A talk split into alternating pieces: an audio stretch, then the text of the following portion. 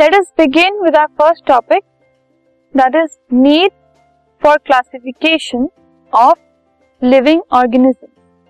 कि किसी भी लिविंग ऑर्गेनिज्म को अगर हमें क्लासिफाई करना है तो उसकी नीड क्या है? Why is there a need to classify anything any living organism तो जो लिविंग ऑर्गेनिजम्स है, ठीक है? They have evolve on the earth over millions of years millions of years पहले जितने भी ऑर्गेनिजम्स थे, जो प्रिमिटिव ऑर्गेनिजम्स थे, उससे इवॉल्व होकर आज की डेट में अर्थ पर जितने भी ऑर्गेनिजम्स हैं, उनकी जो प्रेजेंस है, वो पिछले सारे ऑर्गेनिजम्स के बाद इवॉल्व होकर पॉसिबल हुई है। There is a vast variety of living organism बहुत सारे तरह के लिविंग ऑर्गेनिजम्स प्रेजेंट हैं अर्थ पर। Living organisms show wide range of variation बहुत अलग अलग वेरिएशन भी हैं। You can see human beings living organisms हैं प्लांट्स हैं एनिमल्स हैं एनिमल्स में डॉग्स हैं एलिफेंट्स हैं हॉर्सेस हैं साथ में कुछ माइक्रो ऑर्गेनिजम्स भी हैं बर्ड्स हैं। ये सब बहुत ही वेरिड वैरायटी के जो लिविंग ऑर्गेनिजम्स हैं। सो so, इनका जो नंबर है बहुत सारा है। सो so, पूरी अर्थ पे बहुत ज़्यादा टाइप के अलग अलग लिविंग ऑर्गेनिजम्स प्रेजेंट हैं, जिनकी वैरायटी में भी बहुत फ़र्क है। So some microscopic bacteria are of a few micrometres in size and some like whales and redwood trees are about 30 metres and 100 metres in size अगर हम साइज़ की बात करें इन सभी ऑर्गेनिजम्स की तो कुछ तो है माइक्रोस्कोपिक बैक्टीरिया जिनको हम नेकेड आई से भी नहीं देख सकते, वो इतने छोटे होते हैं।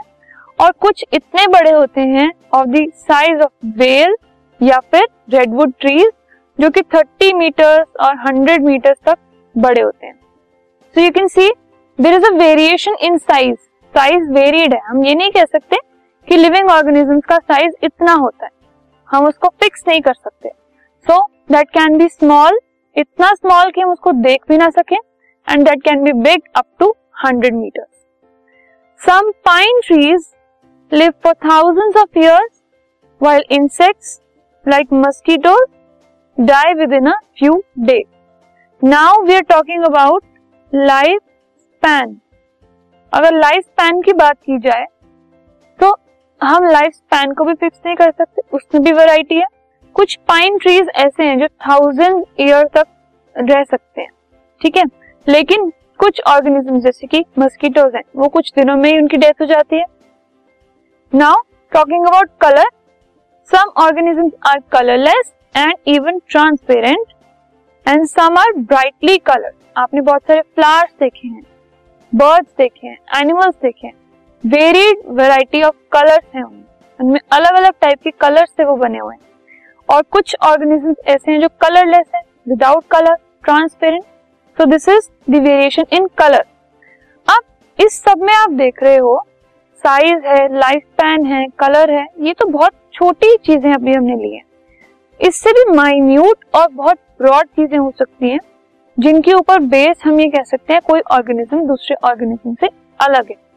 ठीक है? सो क्योंकि there are millions of organisms present on earth तो उनको अलग अलग कैरेक्टरिस्टिक्स मिले हुए हैं उनकी अलग अलग प्रॉपर्टीज़ हैं वो अलग अलग तरीके से बिहेव करते हैं अलग अलग जगह पर वो रहते हैं।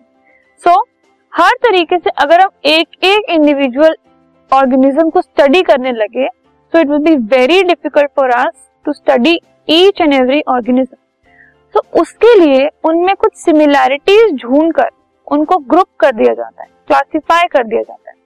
इससे क्या होता है कि हम एक ऑर्गेनिज्म नहीं स्टडी करते, बल्कि उसका पूरा ग्रुप अगर हम स्टडी कर लें तो उस पूरे ग्रुप के जितने भी ऑर्गेनिजम्स हैं, सबके बारे में हमें इंफॉर्मेशन मिल जाती है।